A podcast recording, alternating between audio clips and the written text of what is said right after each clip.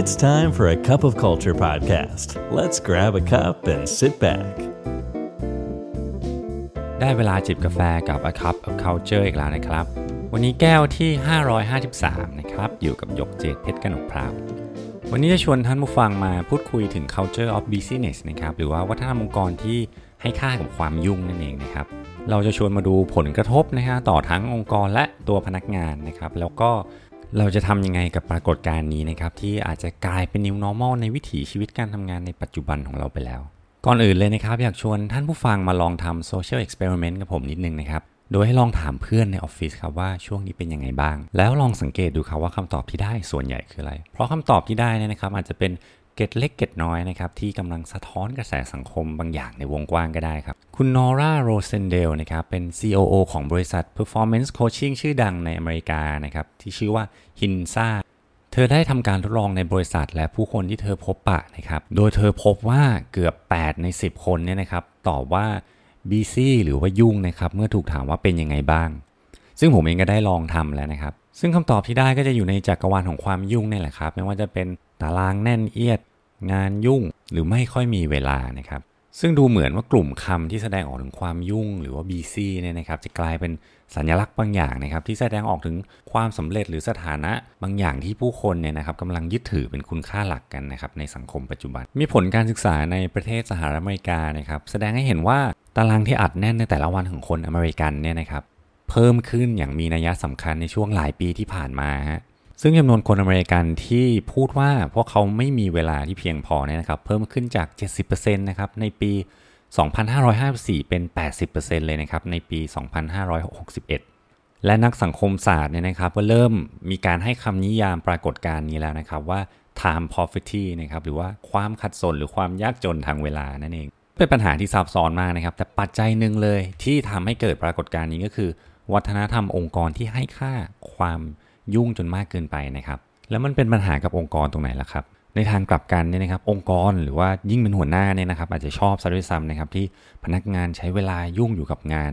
ตั้งใจทำงานให้คุ้มกับค่าตอบแทนที่พวกเขาได้รับนะประการแรกนะครับ ถ้าองค์กรมีวัฒนธรรมแบบนี้นะครับ จะเป็นการยากมากเลยครับ ที่เราจะระบุทาเลนที่มีความคิดสร้างสารรค์ และมีวิธีการทำงานที่ productive นะองค์กรหลายแห่งเนี่ยให้รางวัลและเลื่อนตำแหน่งพนักงานโดยพิจารณาจากการทำงานหนัก แทนผลงานหรือว่าเอาพุทที่แท้จริงครับ แต่งานวิจัยเนี่ยบอกแล้วว่าแนวทางนี้ฮะส่งผลเสียต่อทั้งพนักงานและแย่ไปกว่านั้นนะครับผลกำไรของบริษัทด้วย เพราะว่าพนักงานที่ทำงานหนักเกินไปนะครับระดับของ productivity และ efficiency เนี่ยนะครับจะลดลง เพราะว่าพวกเขาต้องทนอยู่กับความเหนื่อยล้าจากตารางงานที่แน่นเอียด ซึ่งแน่นอนครับว่าในระยะยาวเนี่ยก็จะนำไปสู่ turnover rate ที่สูงขึ้น รวมถึง engagement ที่ลดลงนะครับ และไม่ใช่แค่ performance เท่านั้นนะครับที่ได้รับผลกระทบ สุขภาพของพนักงานนะฮะทั้งด้านกายภาพด้านจิตใจก็เช่นกัน พวกเราคงคุ้นๆกับคำว่า quiet quitting ใช่ไหมฮะที่กลายเป็นคำไวรัลในช่วงที่ผ่านมา และแน่นอนครับว่าหนึ่งในปัจจัยสำคัญก็คือ culture of business นี่แหละ ทีนี้เรามาดูข่าวดีกันบ้างนะครับว่าเราจะมีวิธีการอย่างไรครับ ให้พาวัฒนธรรมองค์กรเนี่ยออกมาจาก culture of business นะครับหรืออย่างน้อยก็ทำให้เรื่องเหล่านี้เบาบางลง แนวทางแรกก็คือการ reward output นะครับหรือว่าการให้รางวัลกับผลงาน เปลี่ยนโฟกัสครับจากระยะเวลาที่พนักงานทำงานไปเป็นสิ่งที่พวกเขาบรรลุผลจนสำเร็จจริง ๆ มีงานวิจัยนะครับแสดงให้เห็นว่าการจ่ายค่าตอบแทนให้กับความพยายามหรือว่า effort ของพนักงานเนี่ยสามารถนำไปสู่ความพยายามของพนักงานที่มากขึ้น แต่ไม่ได้หมายความว่า productivity จะมากขึ้นตามนะครับ ดังนั้น performance based pay เนี่ยนะครับถ้าทำอย่างถูกต้อง สามารถเพิ่ม productivity ในการทำงานของพนักงาน ในขณะเดียวกันก็รักษาสมดุลระหว่าง input และ output incentive ด้วยครับ 2 คือการประเมินคุณภาพงานนะครับว่าพนักงานในองค์กรนะครับกำลังสร้างการทำงานเชิงลึก หรือว่า deep work นะครับและขจัดงานที่มีมูลค่าต่ำออกไปหรือไม่ การทำงานเชิงลึกถือว่าเป็นสิ่งที่สำคัญมากนะครับ เพราะพนักงานสามารถที่จะโฟกัสไปที่งานที่ต้องใช้ความรู้ ความเข้าใจทักษะความสามารถ ขั้นสูงโดยไม่ถูกกวน หรือว่าขาดจังหวะด้วยงานที่ไม่จำเป็นอยู่ตลอดเวลาครับ ซึ่งผลลัพธ์ที่ตามมาก็แน่นอนครับ คือ productivity และแถมด้วย well-being ของพนักงานที่เพิ่มขึ้นครับ ข้อ 3 มันจะฟังดูแปลกๆหน่อยนะครับ แต่มันคือการบังคับให้พนักงานนะครับ disconnect หรือว่าตัดการเชื่อมต่อออกจากงาน เพื่อไปใช้เวลากับครอบครัวเพื่อนๆนะครับงานอดิเรกหรือว่ากิจกรรมต่างๆ ทางสังคม พูดง่ายๆก็คือบังคับให้พนักงานหยุดทำงานนอกเวลางานนั่นแหละครับ บริษัทบางแห่งนะครับ บังคับใช้นโยบายการลาหยุดโดยได้รับค่าจ้างนะครับ เพื่อให้แน่ใจว่าพนักงานจะลาหยุดเพื่อ well-being ที่ดีของตัวเองได้อย่างสบายใจ ยิ่งไปกว่านั้นนะครับ บางประเทศอย่างฝรั่งเศสเนี่ยการทำงานในวันอาทิตย์ถือว่าเป็นสิ่งต้องห้ามนะครับ และยังมีอีกหลาย ๆ อย่างนะครับ ที่ถูกบรรจุไว้ในกฎหมาย เพื่อปกป้องสิทธิและ well-being ของคนทำงานนะครับ ดังนั้นการวางงานลงไว้บ้างเนี่ยนะครับก็เป็นสิ่งสำคัญมากๆสำหรับสุขภาพจิตนะครับ สุขภาพกาย ความคิดสร้างสารรค์ และประสิทธิภาพในการทำงานโดยรวมนะครับ ดังนั้นการสร้างบรรทัดฐานบางอย่างขึ้นมาเกี่ยวกับความสมดุลระหว่างงานและชีวิตจึงเป็นสิ่งที่จำเป็นมากๆนะครับ และผู้นำต้องทำให้ดูเป็นตัวอย่างก่อนครับ และแนวทางสุดท้ายครับจะเป็นอะไรไปไม่ได้เลย นอกจากการที่ผู้นำต้องเป็นโลโมเดลนะครับในการ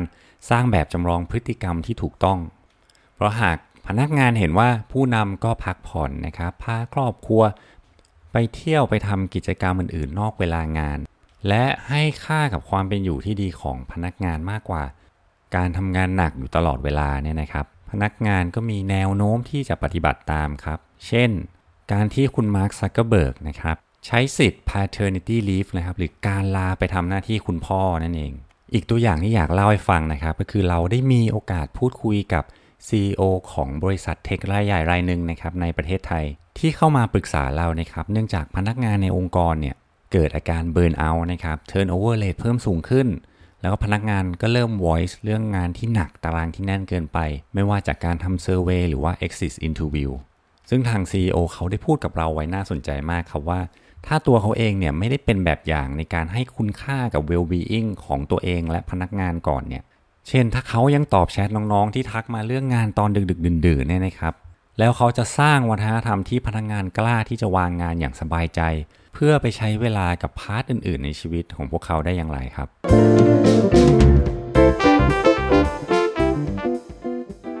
ยังมีองค์กรอีกมากมายนะครับที่ให้รางวัลกับการทำงานหนักหรือว่าความบีซี่นะครับ โดย เข้าใจผิดว่าเป็นตัวแทนของความสำเร็จ แต่อย่างที่งานวิจัยและการเปลี่ยนแปลงทางสังคมในช่วงหลายปีที่ผ่านมาเนี่ยนะครับ แสดงให้เห็นว่าความยุ่งหรือว่าการทำงานหนักเนี่ยไม่ได้นำไปสู่ประสิทธิภาพการทำงาน หรือความเป็นอยู่ของพนักงานที่ดีขึ้นเสมอไปครับ ดังนั้นองค์กรและผู้นำนะครับต้องยืนหยัดต่อสู้กับ culture แบบนี้นะครับ เพื่อสร้างความยั่งยืนให้เกิดขึ้นในองค์กรครับ แล้ววันนี้กาแฟก็หมดแก้วแล้วนะครับ อย่าลืมฮะ ไม่ว่าเราจะตั้งใจหรือไม่ก็ตาม วัฒนธรรมองค์กรก็จะเกิดขึ้นอยู่ดีนะครับ เรามาสร้างวัฒนธรรมองค์กรในแบบที่เราอยากเห็นกันเลยครับ พบกันใหม่ใน A Cup of Culture Podcast หน้าครับผม And that's today's Cup of Culture. See you again next time.